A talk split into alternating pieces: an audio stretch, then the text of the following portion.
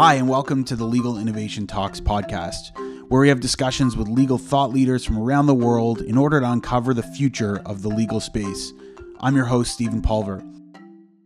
Hello, everyone, and welcome to this week's edition of the Legal Innovation Talks podcast. It's an honor and privilege to bring on our good friend Megan Cornell from Momentum Business Law to join us in this week's podcast. Megan, how are you doing? I'm great. Thanks for having me. You know, I love nothing more than to talk about legal innovation. So thanks for the invite you you know we always find that the best conversations the best podcast recordings are always those that just two people having a conversation. So i think if that's probably going to be the official format is no format for the next uh, 20 30 minutes as as we get to engage with people and, and listeners. So i think the best thing to do is actually start off with you. So megan why don't you give a why don't you give the 411 on megan cornell momentum business law and we'll go from there Sure thing. Um, so I've been a business lawyer in uh, Ottawa for almost 20 years now, uh, which explains a lot of the gray hair besides the COVID explanation. Um, and I started uh, my my own firm. Um, effectively started growing what what has become Momentum Business Law five years ago. We just had our five year anniversary, so we are. Congratulations! Thank you. It's uh, it's hard to believe it went that fast in in a lot of ways. Actually, um, I'm really I'm thrilled with where we're at five years in, um, and we're really very tech dependent um, in a lot of ways. But I always start out talking about innovation. Um, you know, before you reach technology, you, there's a lot of heavy lifting to do. So. Uh, I, I, know we might get there uh, today, but there's no doubt there's there's no running momentum without a whole lot of technology so. let, let, let's talk actually before we even talk about momentum let's talk about the problems that you were facing uh, practicing prior to, to, to mm-hmm. starting the firm let's talk about the life before momentum business law Sure. I was at, um, you know, what's a big firm for Ottawa, mid-sized firm, I guess, uh, for Toronto uh, about 60 professionals, really fantastic firm. I love the people. I learned so much there. And in fact, um, you know, the way we practice there really gave me the tools to be able to go out on my own. Um, that being said, I had um, the, the real sense that of, of what is now called being client centered. Uh, there was something off. Um, from that perspective. I didn't know how to articulate it yet. So I, I left them um, about seven and seven and a half, almost eight years ago now. Um, timed it, you know, around personal reasons. So I got a lot of oh, leaving to have more time with your kids, which annoyed the crap out of me because I waited actually till they were in school full time, so I didn't have to spend time with them. Um, but anyway. Um, you know, I, I knew that there was a way to do things better. Tech and particularly legal tech was just kind of starting to happen but in my world you know the, the tech at, at that firm was enterprise software that it took you know the i'm sure you know of which i speak it can take three years to do the procurement process with, with enterprise tech. Um, and and i knew there was probably better tech out there but i didn't know how to go about it.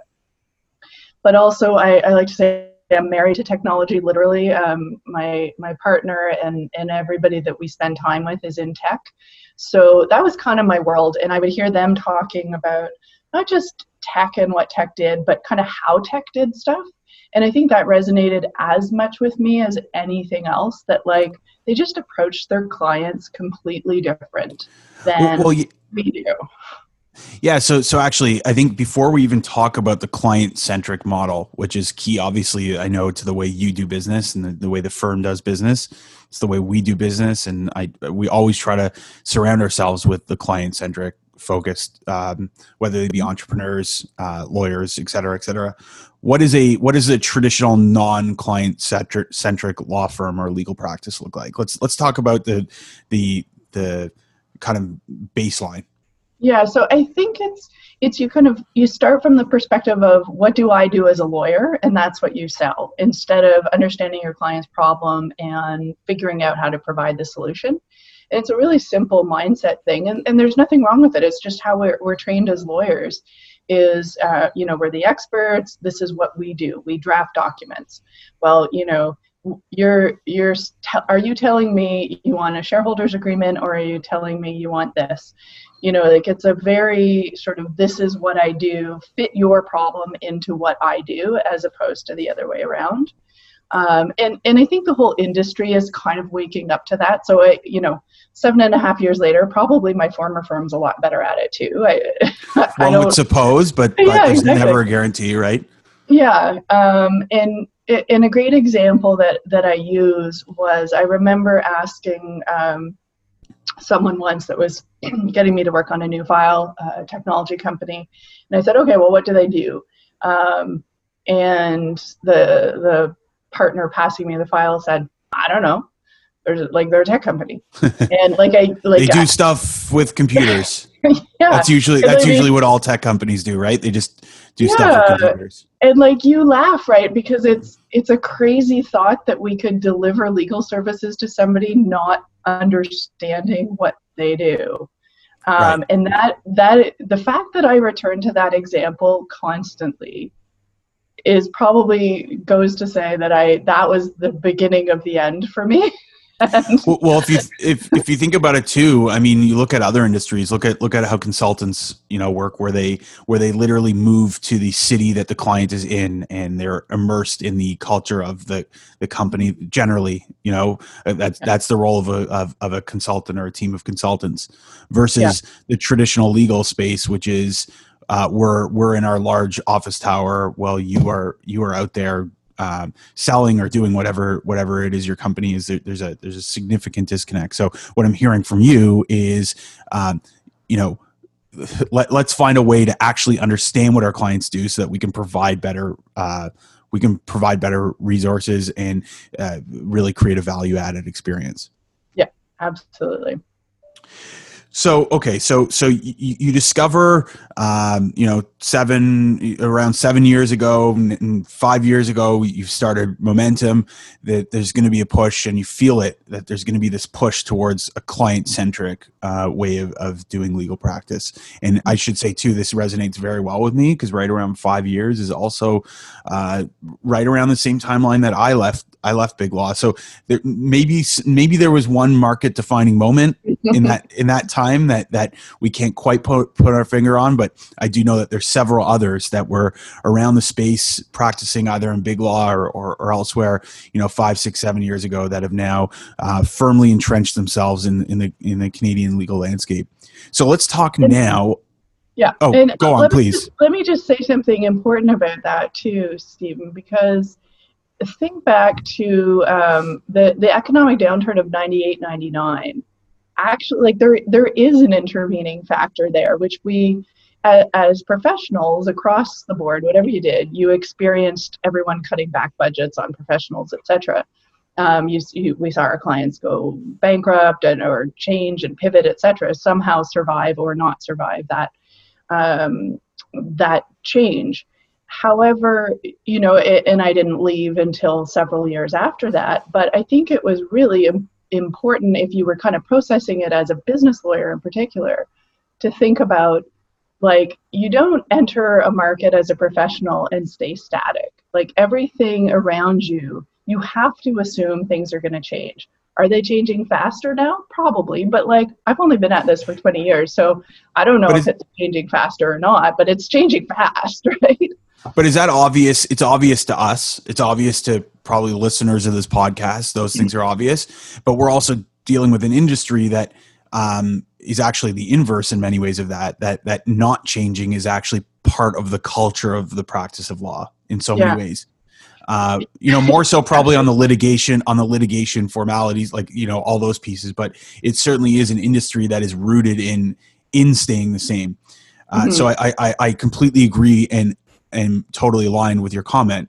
But I think for for us, it's easy to say, you know, lawyers or professionals need to change. Whereas if you're in it, it's it's sometimes harder to actually appreciate that unless you either are, are reading the legal innovation uh, you know posts online and you're you're mm-hmm. involved mm-hmm. in the community it's probably easy to, to maintain status quo which is probably the nugget of what has has caused some stagnation in, in places and you know yeah Yeah, and I, I think I misspoke. I think I said 98, 99. I meant 2008, 2009. Right. Um, and, and, you're right. That's when the discussion uh, on legal innovation really did start heating up. So we, we can pretend nothing happened around then, but in fact, right. for both of us, something did kind of happen. Whether we whether we were you know recognizing that it was the beginning of us really thinking deeply about um, things or not.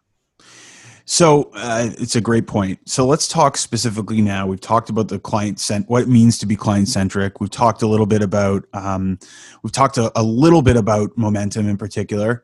Um, I'd love to to learn just a little bit more about what makes your firm, your practice in particular, unique. Uh, and some things that you might want to teach other people who are looking into potentially um, you know starting their own firm or changing the way that that that they're practicing. So i guess two two part question. One is uh, a little bit more about about the things you do internally and and second is some advice for those that are that are taking this journey for the first time. Sure. So it, it's funny because there's sort of two answers to the question. One is uh, if a client says to you or a potential client says to you well what makes you different? Um, a lot of what makes us different goes on behind the scenes and no client knows um, really what's driving how we provide services to them. And there's little things like oh you can have online access to your documents. None of that is really that sexy to a client to be honest. And so it's actually really hard to articulate how different we are to a client besides saying we're really good to work with like we we work every day to be really really good to work with. Because if i start rambling on uh, about all those things they, they have zero interest. I think that's really important to um, to consider when you start thinking about whether you're brand new to practice or um, trying to kind of work on some of the aspects that you could uh, to innovate is that if you don't start from what's going to improve the client experience um, first and then what is going to improve the lawyer experience, thereby probably improving the client experience, um, then you're not coming about it the right way. I don't think because you want um, you want the client experience to be um, as good as possible. You may be the only lawyer they've ever dealt with, or you may be the 10th or 20th lawyer they've dealt with. If you're the 10th or 20th, they're going to pick up on the things that make you exceptional, and that's great. But um, for a lot of people, it's going to kind of go over their head. Um, and so you've got to just be content with the fact that you're re- running a really good practice um, in in a really good way. So that's that's the first caveat: is don't expect people to line up because you do things differently from a client perspective. Um, but where we started from, or, or we, we didn't even start from honestly learn learn from what i did which was the the shotgun at the wall a million do a million things at once see what sticks. Exactly.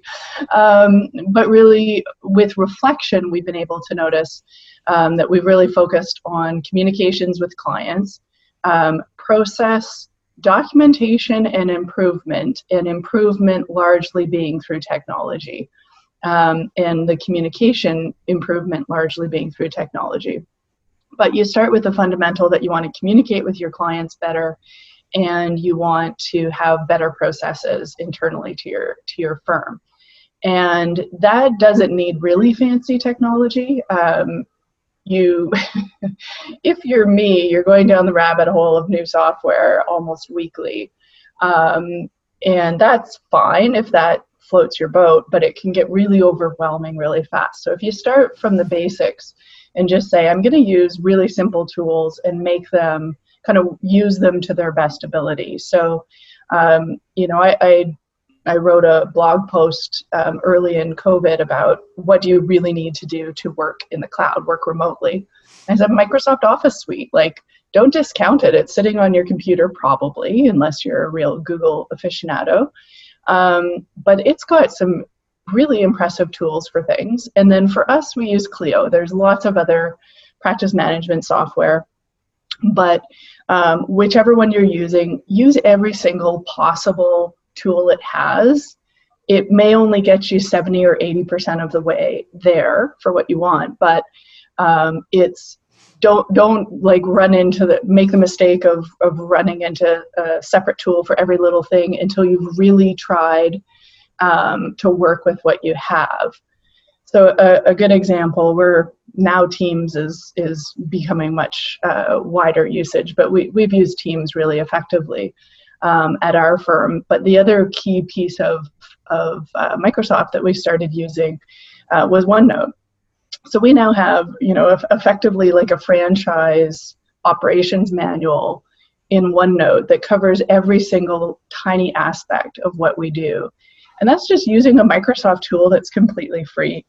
Um, and it is it's intense that document is so big but it's searchable it links to videos that you create and teams like it's just microsoft is incredibly uh, powerful and google does, google is too if you love google just make it work for you whatever you're using um, and the more you're kind of documenting stuff that goes to the process um, the better. And and we do that with with Clio as well. We use their their task lists and and pre-programmed, uh, you know, emails, forms. Everything is kind of in there in workflows um, for us. And if you can master just one practice management thing and really harness the power of whatever tool you're using for your office suite. Um, it doesn't feel overwhelming. Like those are things you're using. So just use them better um, is the first step. I, I, I, like those suggestions a lot. I think that there's a lot of great learnings from from those pieces that, that you brought up. Uh, one one piece in particular was this idea of the communications technologies that you have and the workflow and productivity right? And in most cases they're not going to be the same tool. Like you're just you're going to have to use you're going to have to use two in, in some in some way. Um, but i think that that was really insightful uh, in terms of um, looking at the different types that you're going to need a really good communication tool. I mean, you've said both internally and externally. I know you've mentioned you using Microsoft Teams. We're actually playing around with it a little bit. Um, we're, we're currently a Slack organization, but certainly interested in the growth of Teams. It's been it's been really unbelievable. And then, of course, the productivity uh, that, and I think in many ways that's going to be specific to your area of practice. If you're in yeah. family law, you're going to use a certain set of tools. If you're in corporate business, litigation, whatever whatever it might be but yeah. starting small, right? Yeah. I'm so much like you, Megan. I, I should say I, I, smiled to myself when you said, uh, you know, whether it's it's starting a new tool every week or a new new sign up for a new software. I think uh, I, I, certainly uh, can understand that. That's that's my lineage. Like that's that, that's just the way I'm built as well. Uh, yeah. But I think there, there's this point though, as a, as a legal or modern professional, which is all around we're going to find the tools we're going to stick to them and we're to we're really going to try using them to their fullest right yeah. so so one piece that you brought up that i think is interesting that i'd love to segue into is around this idea of documentation internally right? So uh, creating processes creating documents uh, you know so uh, you know a new hire is able to just read through uh, a set of documents. You can point them in the right direction. In fact i've actually seen your posts on on linkedin and other social channels showing off you know here are the workflows here he, and i should say as an aside i think it's unbelievable that you share that. I think it's great. uh, and i think it's needed in this industry uh, from people like yourself who are saying here are our best practices they work for us. Maybe they'll work for you. And i, I really want to applaud you for that. I, it's it's noticeable to, to to me for sure that that you're putting it out there. Uh, and not a lot of people I, I, think would be as open to just sharing things like like you are. So i think that's great. Tell me now because we we spoke a little bit before around how uh, you're now going to use this to help train and work with uh, with lawyers or the new breed of lawyers uh, moving forward that may or may not have a, a, nexus to momentum business law, but you're there to support them. Tell us a little bit about your initiatives there. Yeah, so we came out of training uh, going completely virtual, of course, like many people did, um, and, and onboarded four students in May. And um, that pushed us on a lot of little nooks and crannies that hadn't been filled out that were sort of in somebody's head that it was really easy to to poke your head around a door and say remind me what i'm supposed to do for this so um, that that process of onboarding for students and in watching how incredibly quickly they could get up to productivity time to productivity you know like other industries besides law talk about that and we never do but i can tell right. you I am shocked at how fast our time to productivity was with our students. um, and, and amazingly proud. It was a huge team effort. Um, but because of that, in this training schedule we came up with, which we've revisited many times with the students, like what's missing, what's now obviously not clear, we should have done a follow up session on that kind of stuff. Um, we've said, well, you know, like we're like this small but mighty firm that can can do a much bigger volume of work than the number of bodies uh, would suggest because of the processes and technology we use. Um, but nonetheless, we can still also help um, train new lawyers that haven't had the opportunity. Perhaps they articled um, somewhere where there there was no business law, but they want to be a business lawyer. Uh, we all know sometimes you're in a position where you just take an articling job because you're you're happy you have a job, um, or their their business uh, exposure um, you know wasn't very strong, or they didn't have a great mentor uh, for any number of reasons. Um, particularly if you're going to practice um, either as a solo or potentially even join Momentum, um, there is a we're now very confident that we can get you to productivity as a business lawyer in six to eight weeks and so we are um, we were so inspired by that process that we did in the spring that um, in we're, we're planning on launching it in october we're going to replicate that but with new calls that feel they need it. I mean, obviously, there's lots of articling students that got a great experience and know lots, but if you're a new call and you want to be a, a business lawyer, um, we are going to run this as a, a six to eight week session.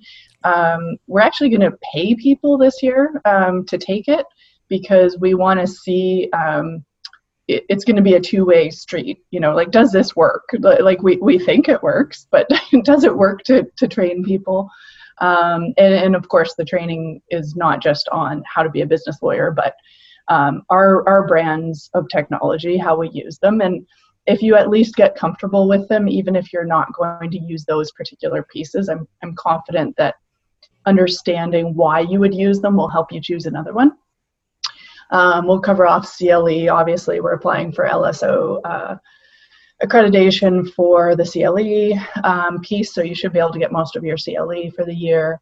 Um, and, and then also, you know, a really heavy emphasis on that client-centered um, approach to practicing law.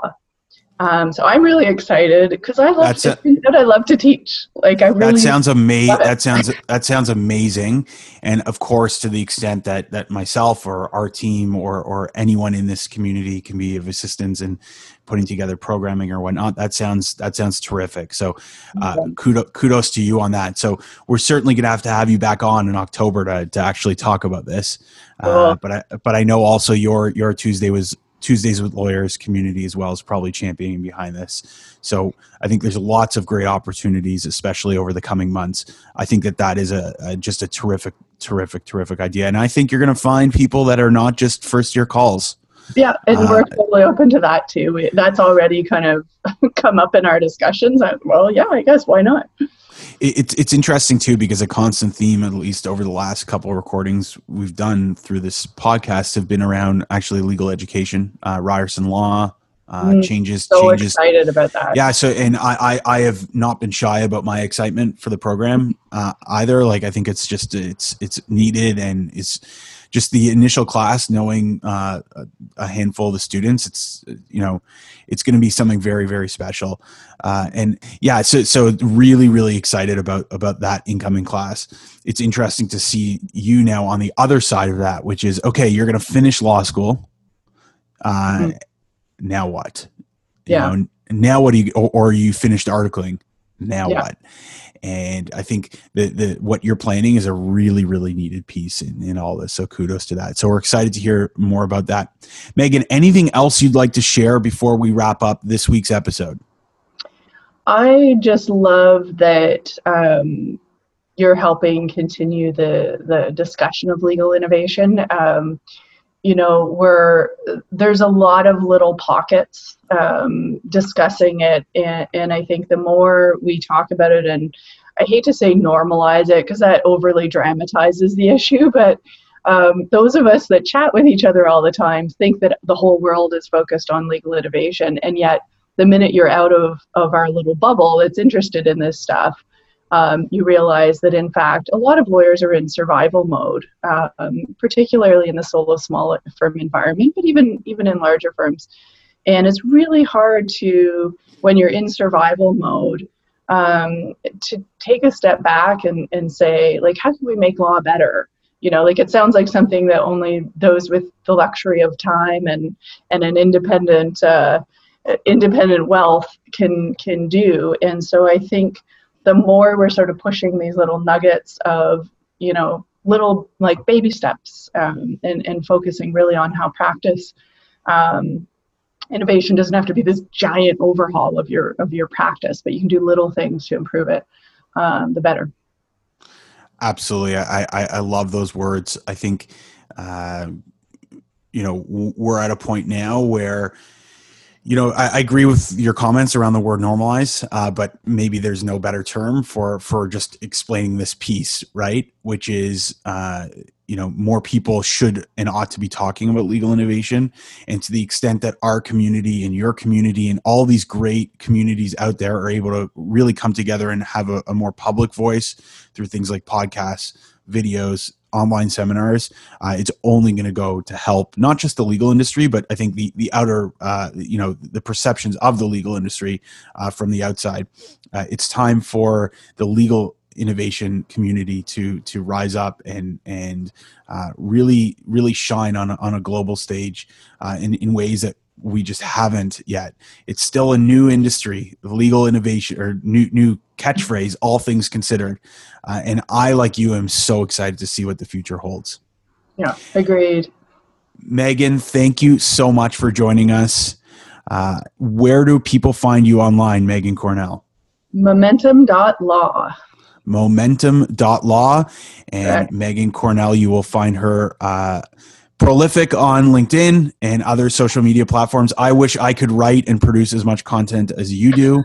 uh, our contributions of a, of a podcast are already hard enough, but you're uh, you're you're busy at work on a on on even even more so than me. So kudos to you and all the work you do uh, I'm very much looking forward to it. We definitely have to connect in October before before the launch of uh, of, of, your new program.